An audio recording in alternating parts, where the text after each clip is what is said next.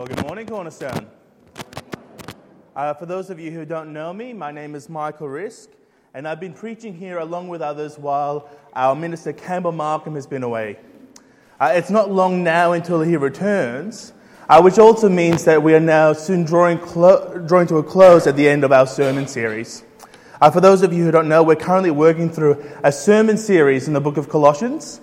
We're doing an eight week sermon series, and we're on our seventh one today. Uh, today we're looking at Colossians chapter 3, verse 18, right up, right up until chapter 4, verse 1. Uh, for some of you, uh, you may feel that this passage is not for you. You are perhaps single, you have no children, you're unemployed. Uh, but we all need to listen and understand the Word of God.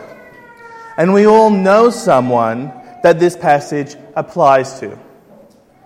And we need to understand God's word so we can encourage them as they seek to follow Christ. And on that note, let me pray for us. Let's pray. Our Heavenly Father, Lord, we thank you for the series we've, uh, we've had thus far and the reminder what Christ has done for us and how we respond to what Christ has done. Our Father, we pray that in everything we do, whether that is in word or deed, uh, we would do it in the name of our Lord and Savior Jesus. Our Father, we pray now that as we look at this section of Colossians, uh, you would continue to grow us in maturity and understanding in how we should live our lives for Christ.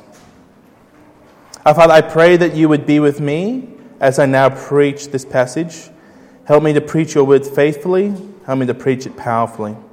And we just pray all these things in Jesus' name and for his sake. Amen.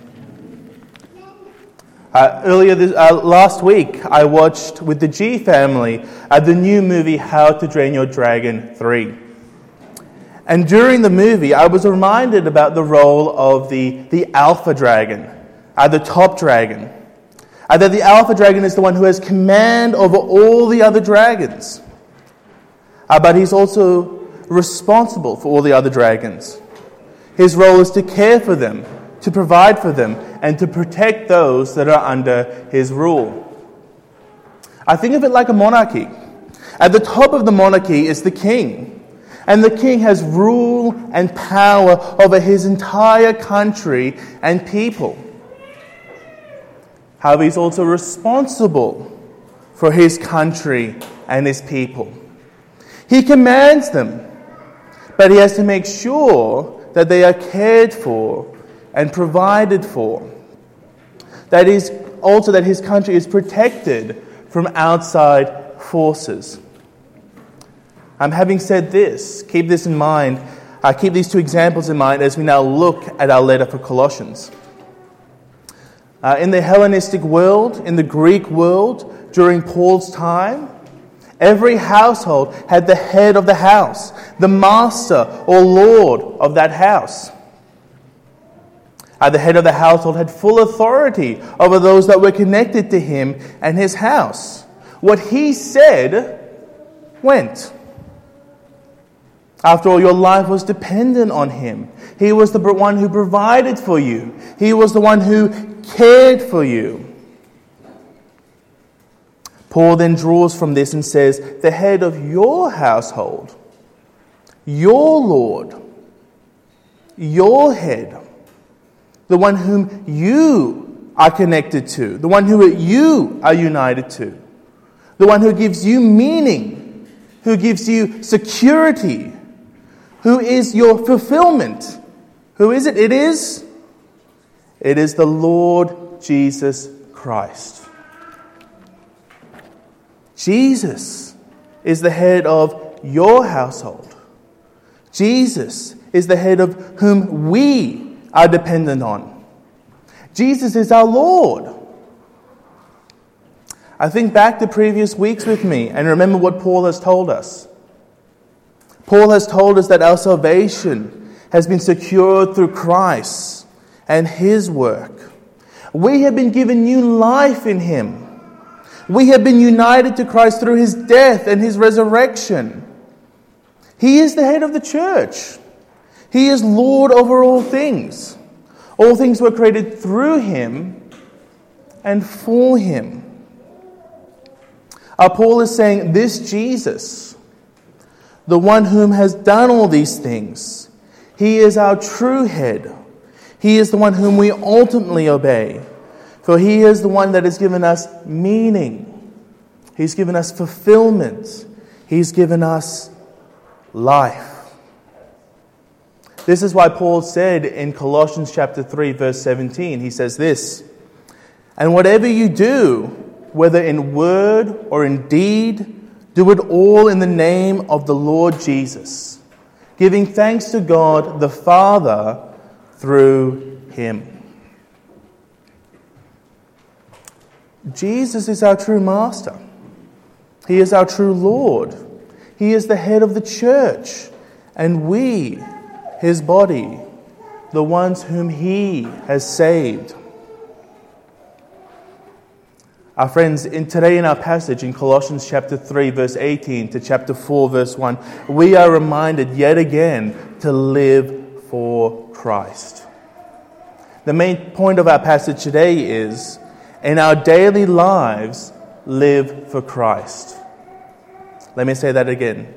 In our daily lives, live for Christ. And our passage outlines three ways in which we are to do this. First, we do it in our marriage, in our family, and in our work.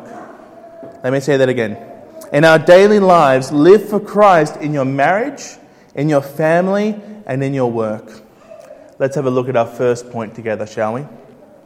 Point number one. In our daily lives, live your life for Christ in your marriage. Looking at verses 18 and 19, let me read. Wives, submit yourselves to your husbands, as is fitting in the Lord. Husbands, love your wives and do not be harsh with them. Wives, submit yourselves to your husbands. Uh, this was never to be taken and understood in isolation. I suggest, along with others, that Paul never meant for verse 18 to be read alone, but to be always read with verse 19. For I know that there are some that have twisted verse 18, and they have said things like, I am the husband. And the Bible says, You need to obey me. You need to listen to me. Uh, let me make one thing clear. When you see the word submit, it doesn't mean obey. Let me say that again. The word submit here, it doesn't mean obey.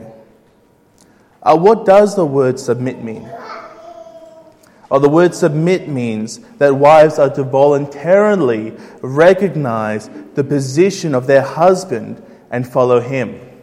Allow him to lead her Allow Him to care for her.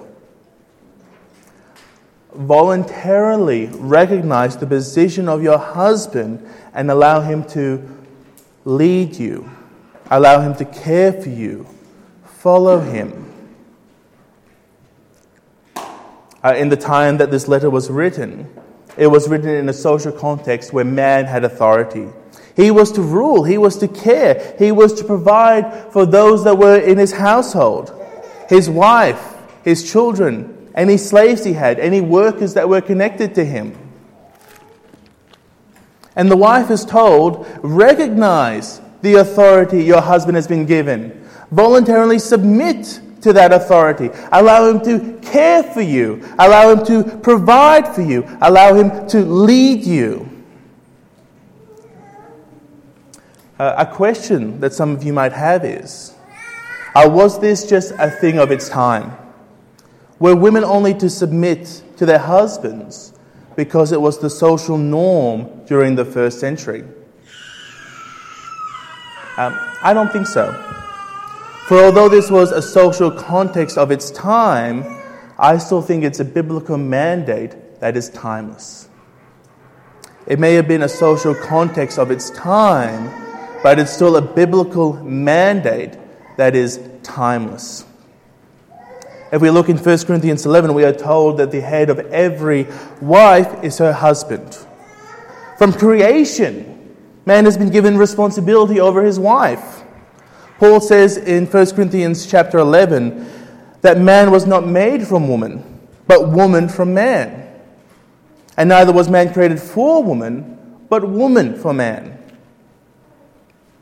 Meaning that the wife is not to obey her husband, but to voluntarily submit to him, as he has been given responsibility by God since creation to lead, to care, to provide, and to protect his wife. Uh, this I hope to flesh out more when we get to verse 19. Uh, but for now, there's still more that needs to be said in verse 18. Verse 18 tells us wives are to submit to recognize the position of their husband and follow him. Allow your husband to lead you, to care for you. But here's the caveat as is fitting in the Lord. As is fitting in the Lord. Uh, what does that mean? Here, the wife is told to submit to her husband so far as that submission aligns with her ultimate submission to Christ, to the Lord Jesus. What might this look like? Uh, in the ancient world, it was normal for a household to worship whatever the head of the household deemed fit. Therefore, if the head of the household worshipped Roman gods, you, as part of his household, worshipped Roman gods also. Uh, this is why Joshua says in Joshua 24, he says, As for me and my household, we will, we shall serve the Lord. It was Joshua who was going to worship the Lord as head of his house. And all members that were and all the members of his house were going to be directed and guided by him. Uh, here in our passage, we are told that wives are to submit only as far as this submission aligned with their ultimate submission to Christ. Wives, wives, if your husband is worshipping false gods or is an atheist, submission does not mean follow him in breaking God's law and worshipping what he is worshipping. Your ultimate allegiance is to, to the Lord Jesus the one who has saved you, the one who has redeemed you. He has given you fulfillment, He's given you life. Uh, if you are the wife of an unbelieving husband here today, how are you to deal with him? How are you to deal with your unbelieving husband? Are you to go against him? Are you to argue and debate with him? Are you to say that he is wrong? I, I, no, I would recommend against that. Now, I think the Apostle Peter gives, gives us a great answer in 1 Peter chapter 3, where Peter instructs women to win over their husbands through their godliness. Let Christ be seen in how you act, that your husband might be won over without words, but with your deeds. And by all means, be praying for your husband. After all, this is a spiritual battle. And if your husband is un- an unbeliever, then you are not battling him. You are battling the spiritual forces. So be praying that God would see it fit to bring him out of darkness and into light. And verse 18 cannot be read without verse 19.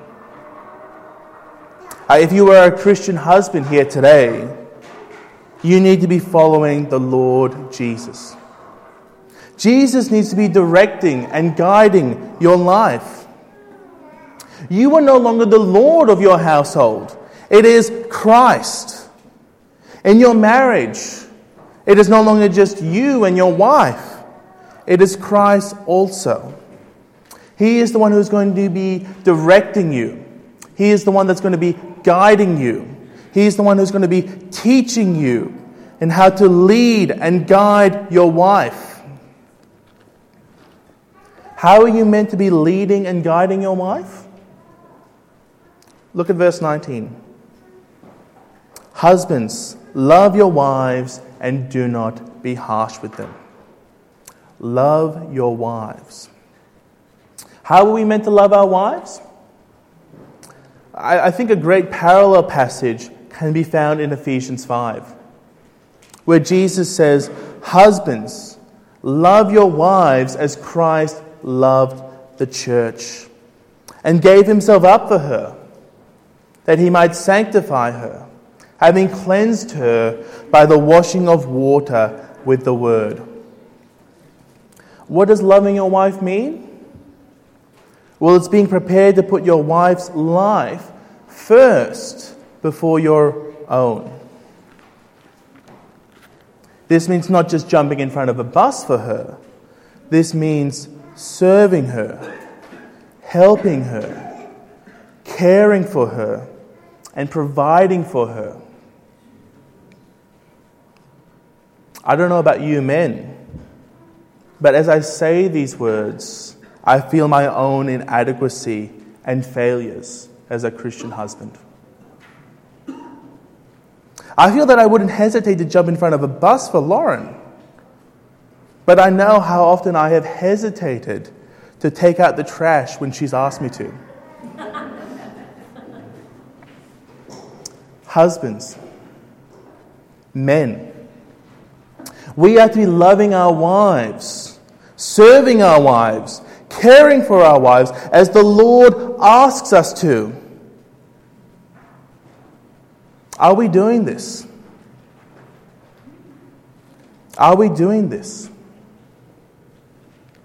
Ephesians 5 also tells us we need to be washing our wives in the Word, that we need to be looking after her spiritual growth.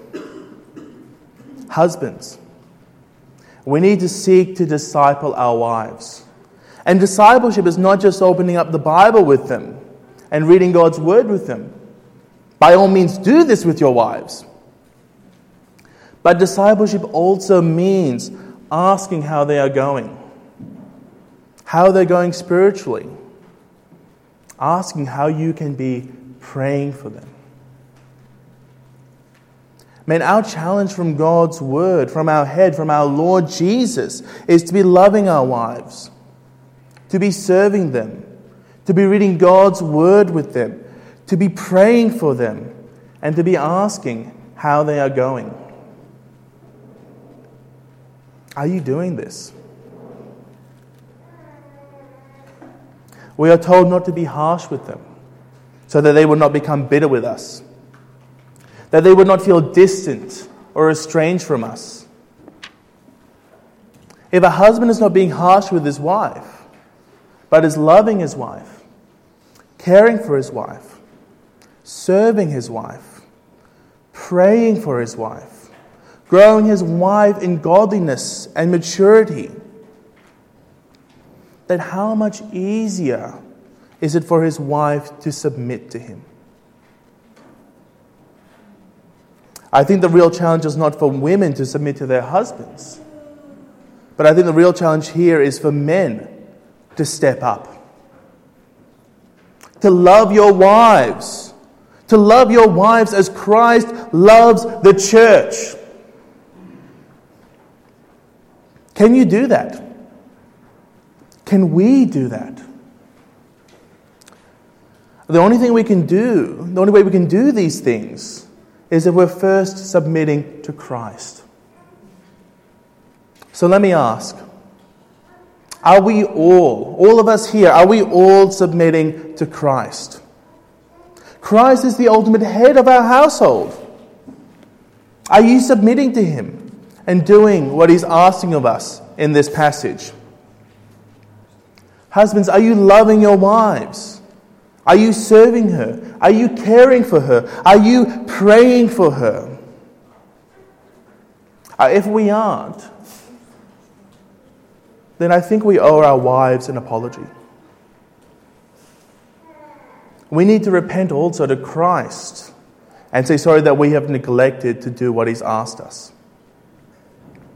And then by God's grace, we need to pray that God will work powerfully in our lives. That He would shape us and transform us to be more like Christ. That we as husbands would put on the new self and allow Christ to direct us and lead us and transform us to be more like Him. Wives, are you then submitting to your husbands? Voluntarily recognizing the position that he has been given by God to lead you, to care for you. If you have a non Christian husband, submit to him as is fitting in the Lord. Be godly and respect him, that Christ may be seen in your life. And by all means, be praying for him. If you have a Christian husband, if he is loving you and not being harsh with you, then by all means allow him to lead you, allow him to guide you, allow him to care for you. Submit to that. Recognize the position he's been given by God. Even if he isn't loving you as God calls him to, submit to him as far as you can under God's law. Pray for him in your daily life. Live for Christ and let your godliness be seen by him. And by doing so, you may win over him also by your behavior and conduct. In our daily lives, friends, we are called to live for Christ. And in our passage today, we have been told we are to live for Christ in our marriages. In our second point, we are told to live for Christ in our family. So, here, point number two in our daily lives, live for Christ in your family. Let me read now verses 20 and 21 for us. Our children, Obey your parents in everything, for this pleases the Lord. Fathers, do not embitter your children, or they will become discouraged. Again, in these verses, just like verses 18 and 19, they are meant to be read together and not separately. Are they all, these verses must also be understood in the manner in which Paul is speaking, for he is speaking to the church, reminding them that it is Christ who is now the head of your household. As Christians, the Lord of the household is not the parents, it is Christ. So please keep this in mind as we look at these two verses. Here in our context, Paul is also talking to the children of Christian parents. Note in verse 20 when we read, For this pleases the Lord. It can be suggested from this letter that these children are being raised by godly Christian parents.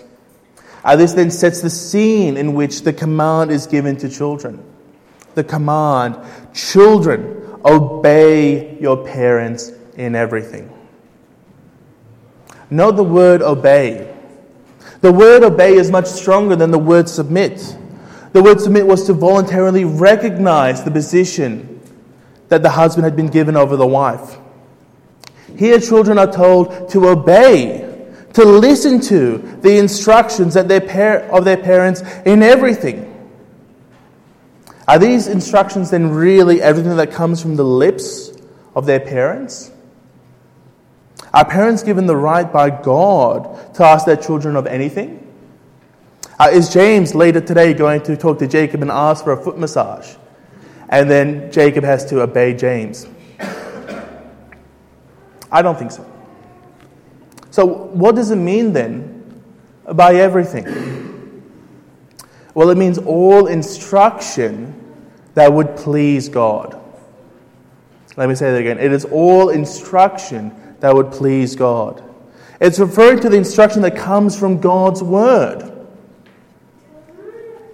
Um, a few weeks back, we were looking at Colossians chapter 2, and we talked about the ministry that each of us are called to that we are called to go and make disciples. That each of us are called to make proper Christian disciples. How do we do that? Well, one of the things we were reminded about is that we are to proclaim Christ. Proclaim Christ with warning and with teaching. And we use all of Scripture to do this. Parents, that means we are to teach our children from all of Scripture, from both the Old and the New Testament. Children, children, as you are taught from your parents God's Word, as they open up the Scriptures with you, you are meant to listen, to obey what they are saying. When they teach you about Christ and the mighty works He has done, how Jesus lived the godly life we could not When they tell you that Jesus took the punishment of sin upon the cross, that he died the death meant for us. When they instruct you that the Lord Jesus rose from the dead, that he has conquered death, that he has made a way for all those who are united to him to conquer death also. When they speak the gospel message, and that Christ is continuing to work in your lives, changing you and transforming you to be more like Him. You are to hear these words, obey these words, soak these words up like a sponge. And also, when your parents warn you about the dangers that are out there, dangers they have seen, perhaps even been confronted by themselves. You are not to dismiss these warnings and say that you know better. But what are you to do? You are to obey. You are to listen. Listen to what they're saying, for they are leading you and instructing you in the ways that are pleasing to the Lord. The challenge here for parents is are you instructing your children to know the Lord? Are you proclaiming Christ to them? Are you teaching them with warning? Are you proclaiming all of Scripture to them? Are you making disciples? Again, here in our passage, it challenges us men. Look at verse 20 with me. Fathers, do not embitter your children, or they will become discouraged. Fathers, Christ has given you the task in leading your household. As an under shepherd to him, the true shepherd. You, fathers, are to care and tend the little flock that Christ has given you. You are not to embitter your children, not to cause difficulty and distance between you and them. We are not to make the Christian life unbearable for them. This means that we're not just going to give them empty rules to follow. By all means, rules are good. But first and foremost, be telling them why should, they should follow these rules. Be first telling them what Jesus has done and why it is good in response of what Jesus has done to live good Christian lives. Our responsibilities as fathers is to make Christian disciples, to teach them about Christ, to know Christ, and to love Him and to follow Him. We are not to discourage our children and lead them to give up the faith. Um, there's a great book that I know that I read during my time in college. It's a, it's a great little book. I would say a fairly easy read. Um, unfortunately, it doesn't have any pictures. Uh, it's called The Shepherd Leader at Home by Timothy Witmer. Let me say that again. It's called The Shepherd Leader at Home by Timothy Witmer. And in a nutshell, he speaks to fathers to be under shepherds, shepherds under Christ and to care for the flock that Christ has entrusted to them. Um, how are they to care for their flock? Are their family? Well, by knowing them, spending time with their children, leading them, by being a role model to them, growing them, discipling them, protecting them, warning them about the dangers that are out there. Fathers, instruct your children to know God and not just read the Bible with them, but be part of their lives. How can you instruct them if you don't know them? In our day to day lives, we are to live for Christ, and we are told to do that in our families. So let me ask parents here are you teaching your children? Are you discipling them with all of Scripture? Are you teaching them? Are you warning them? Are you proclaiming Christ to them? Are you also building a relationship with them? Do you know your children? To the children here, as your parents instruct you and teach you to know about God, are you listening to them? Listen to what they have to say. They are proclaiming Christ to you. In Him you find fulfillment. In Him you find meaning. In Him you find hope. In Him you find life. Like a sponge, soak up what they are telling you. In our daily lives, we are to live for Christ. We do this in our marriages, we do this in our families, and we also do it in our work. This brings us to our third and final point. Point number three. In our daily lives, live for Christ in your workplace. Looking now at verse 22, right to chapter 4, verse 1. Let me read for us. Slaves, obey your earthly masters in everything, and do it, not only when their eye is on you and to curry their favor, but with sincerity of heart and reverence for the Lord. Whatever you do, work at it with all your heart as working for the Lord, not for human masters, since you know that you will receive an inheritance from the Lord as a reward. It is the Lord Christ you are serving. Anyone who does wrong will be repaid for their wrongs, and there is no favoritisms. Masters, provide your slaves with what is right and fair, because you know that you also have a master in heaven. I hear the Apostle Paul is slightly changing gears. For although I would suggest that these verses need to be read together, uh, when Paul addresses slaves here, he is being a lot more general than just speaking to slaves of Christian masters. He's speaking to slaves that might have, be slaves for hire or slaves that have uh, pagan masters.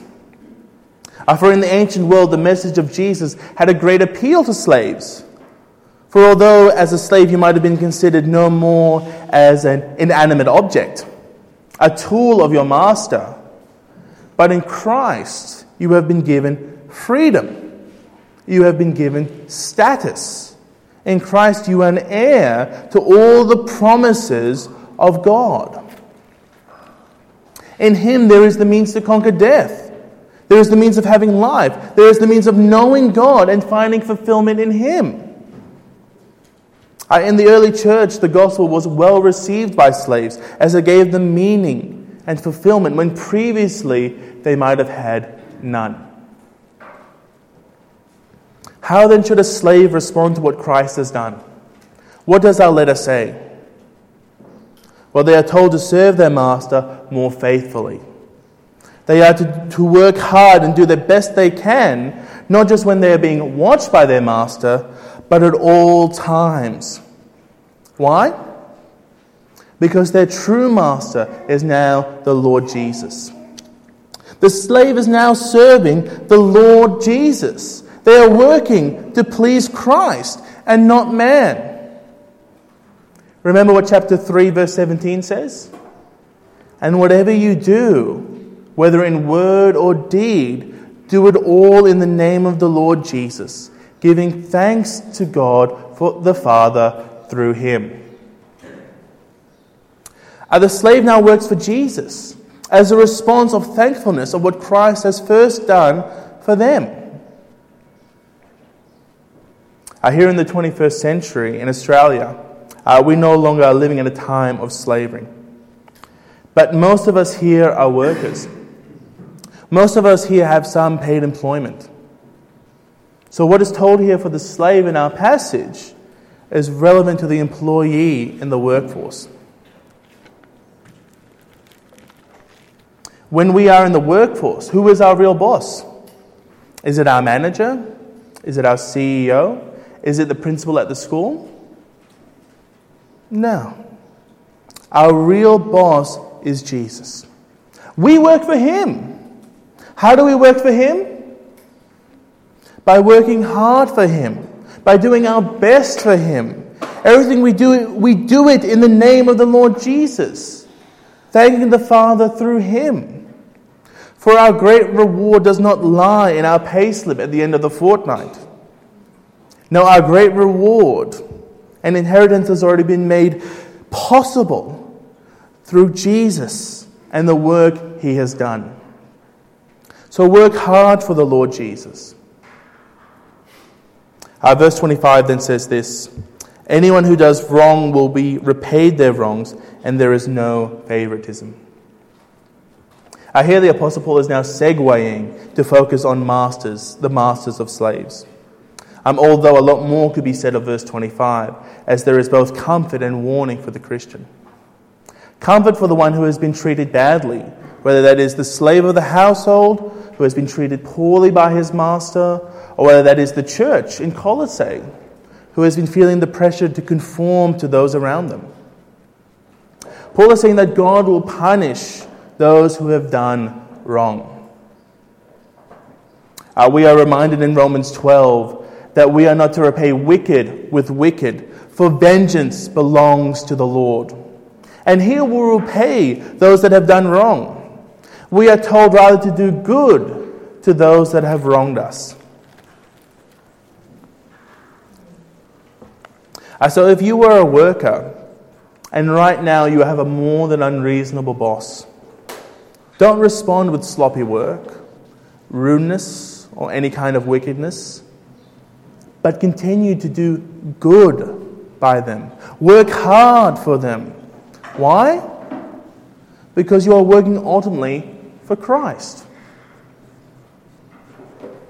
Lastly, if we have any Christian executive members here, or those that have power and authority over others, be fair to your workers, be kind to them, do what is right by them. As chapter 4, verse 1 tells us, we have another who is over us our Master in heaven, the Lord Jesus. Uh, well, we've covered a lot here in our passage, but I want to end with this. A few points of application for each of us. Uh, for married couples, as it has been said previously, wives, submit to your husbands as is fitting in the Lord, and husbands, love your wives and do not be harsh with them. Uh, for those that aren't married, uh, let me speak with you. Ladies, find someone who you can submit to. This means find someone who will love you like Christ loves the church. Someone that will love you, someone that will care for you, someone that will provide for you, someone that will not just jump in front of a bus for you, but that will also not hesitate in taking out the trash for you. Um, if you are dating right now, and if you're dating someone, especially if he's a non Christian, or he calls himself a Christian but he doesn't go to church, doesn't read his Bible, doesn't pray, and you see that you are not going, he's not going to love you as Christ loves the church, if you see that you are not able to submit to him, then prayerfully realize that this relationship is not God honoring. And best to end the relationship now rather than have a hard and difficult marriage in the future. Gents, men, those of you who aren't married, let me ask you are you being the man that could love his wife like Christ loves the church? Or are you still being a boy that needs to grow up? My challenge to you, unmarried men, start now being the man that can be marriage material. Start putting others first before yourself. Serve those around you. Be serving here at church. Think how you can be helping those around you. Start being a man rather than a boy. Men, if you are in a relationship right now, if you're dating right now, get into patterns that you can set up for marriage. Start reading the Bible with your girlfriend. Start asking how you can be praying for her. Men, we need to start being men rather than boys. Let me speak now to parents whether you have young children, preteens, or teenagers, disciple your children. Disciple your children. Proclaim Christ to them. Teach them what Christ has done. Warn them about the dangers that are out there. If you're a parent here today and you have teenagers and you feel that you have missed your chance, you haven't. But you will have to work harder. You will have to work harder in building that relationship with them, earning the right to speak with them, to be able to make suggestions to them. You will have to work hard to know your children. And parents, don't compromise on your faith. Your child may not listen to the instructions you've told them, but they will take notice of whether you are standing firm in your faith or not.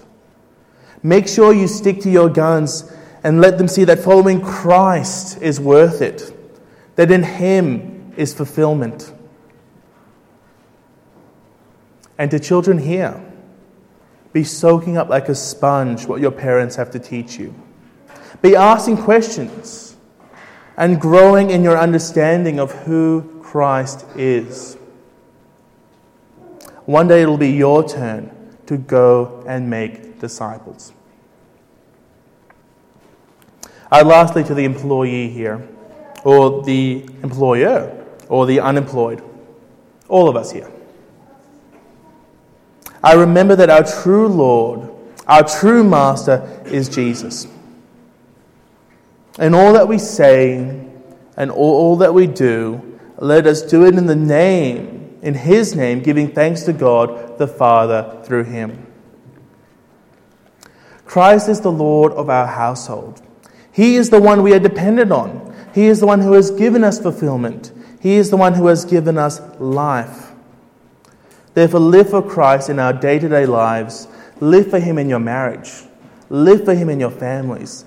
Live for Him in your, work, in your workplace. Live for Christ. On that note, let's spend some time in prayer. Our Heavenly Father, our Lord, we thank you for this time in your word. Our Father, we pray, help us to live for you in our daily lives. Uh, remind us daily the work of Christ and that in Him we have fulfillment, meaning, and life. Help us to live knowing that He is the head of our household, that He is our Lord. Help us, Father, to submit to Him in everything we do. Father, we pray that your Holy Spirit would work powerfully in our lives, changing us and transforming us to be more like Christ. That in everything we do, we would bring glory, honor to your name. I we pray this in Jesus' name and for his sake. Amen.